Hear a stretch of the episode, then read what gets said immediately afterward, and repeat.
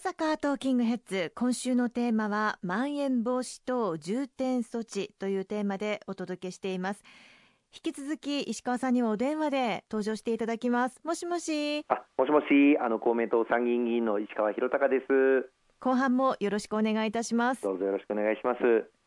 さあまん延防止等重点措置が発令されてえー、4月5日からいよいよスタート適用されるということなんですが、はい、この重点措置の中にはさまざまな支援策も盛り込まれているんですよね。そうですね前半で申し上げました通り今回のまん延防止等重点措置が発令される大阪府内であれば大阪市域では午後8時までの時間短縮要請をあのお願いすることになっております。でしかも最悪の場合時間短縮の要請ではなくて命令も発動することができるようになっておりまして、はい、それに応じていただけない場合には最大20万円の過料が課される罰則もつくということになっております。そういった、まあ、厳しい措置を課すからにはこの要請に応じていただいた飲食店の皆様への支援策というものは手厚くしていかなければならないと、え私ども公明党国におきましても政府に対して強く要望してまいりました。その結果今回このまん延防止等重点措置が発令されている大阪市内で時間短縮要請夜8時までの時間短縮要請に応じていただいた飲食店の店の皆様には、はい、1日あたり4万円から最大10万円これをあの協力金として、えー、お支払いするという措置が、えー、設けられました。これはあの実はつい先日までは、あ時間短縮要請に応じていただいた場合には1日あたり4万円。そして大阪市の独自支援として売上3万円が店舗面積によって追加的に上乗せされていたんですけれども、はい、これまではあの緊急事態宣言かあるいは緊急事態宣言が解除された後も時間短縮要請に応じていただいてきた飲食店の方々には1日4万円が支給全国的にされてきたんですけれども、はい、まあ、飲食店といいましても規模もさまざまありますし、えー、売上もさまざまある中で一律1日4万円というのはなんとかならないのかと、うん、特にあの大手の大店舗であればあるほど1日4万円では本当になけなしの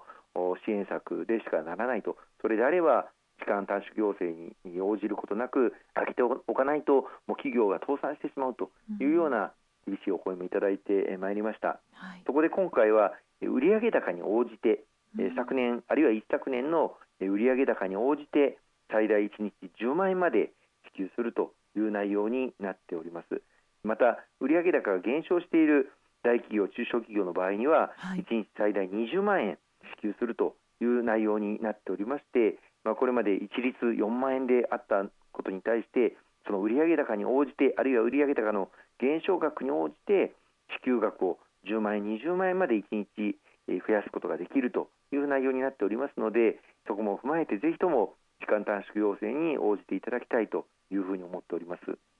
額が手厚くなっているんですね。そうですね。利上高に応じて協力金の金額が増えるという内容になっております。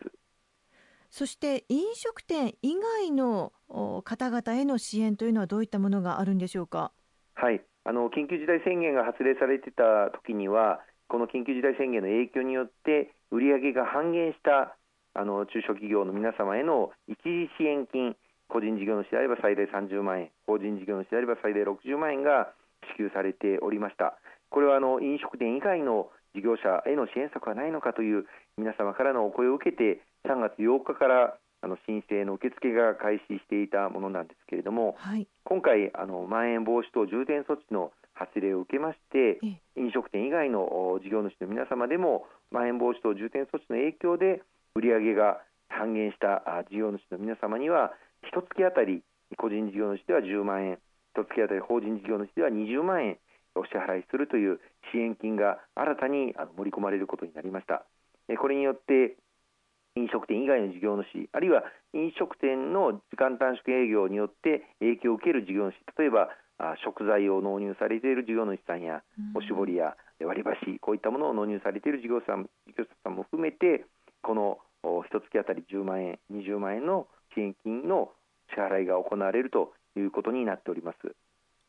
それから雇用調整助成金も拡充されるというふうに聞いているんですが詳しく教えていただけますか？はい。あのこのコロナが続く中で残念ながら休業を余儀なくされている事業主の皆様にぜひとも従業員の皆様の雇用を守り抜いていただきたいという思いから昨年来雇用調整助成金等ですね。さまざま雇用を維持していただくための支援策を強化してまいりました。1日1人当たり最大1万5000円月に換算しますと33万円1人当たり休業手当を支払っていただく。これを全額国が補助するというあの雇用調整助成金ですけれどもこれが今現行の特例措置では4月の末までしかあの継続しないということになっております。で、今回は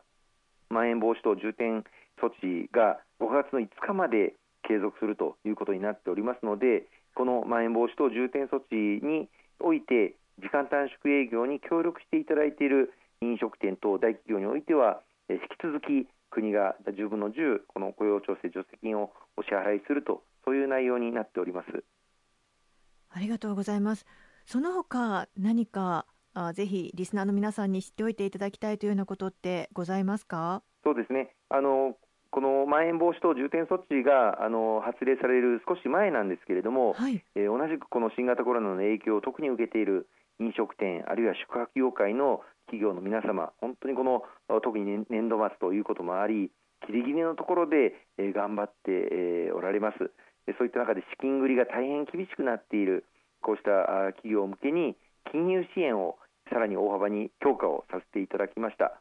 例えば政策投資銀行あるいは商工中金といった公的な金融機関からのあの支援の強化として資本性劣後ローンというものこれの金利の引き下げやあるいは民間の金融機関に対しましても今、資金繰り、ま、昨年来無利子無担保の融資を受けていらっしゃる方もいらっしゃいますが返済の期限が来ているという方もいらっしゃるかというふうに思います。こうした事業主の方々に長期で返済をしていただけるような猶予あるいは新しくさらに融資を受けていただくこれを積極的に実施していただくなど政府から民間の金融機関に対しても働きかけをしております。さまざまなこうした資金繰りの支援策、今、大きく拡充をしておりますので、ぜひあの遠慮なくあの金融機関に対してご相談をいただければというふうに思いますし、またお困りの事業主の方あのいらっしゃいましたら、ぜひ私どもあの公明党の議員、あるいは私のところまでご相談いただければ、あ政府の関係当局にあのつながせていただきたいというふうに思っております。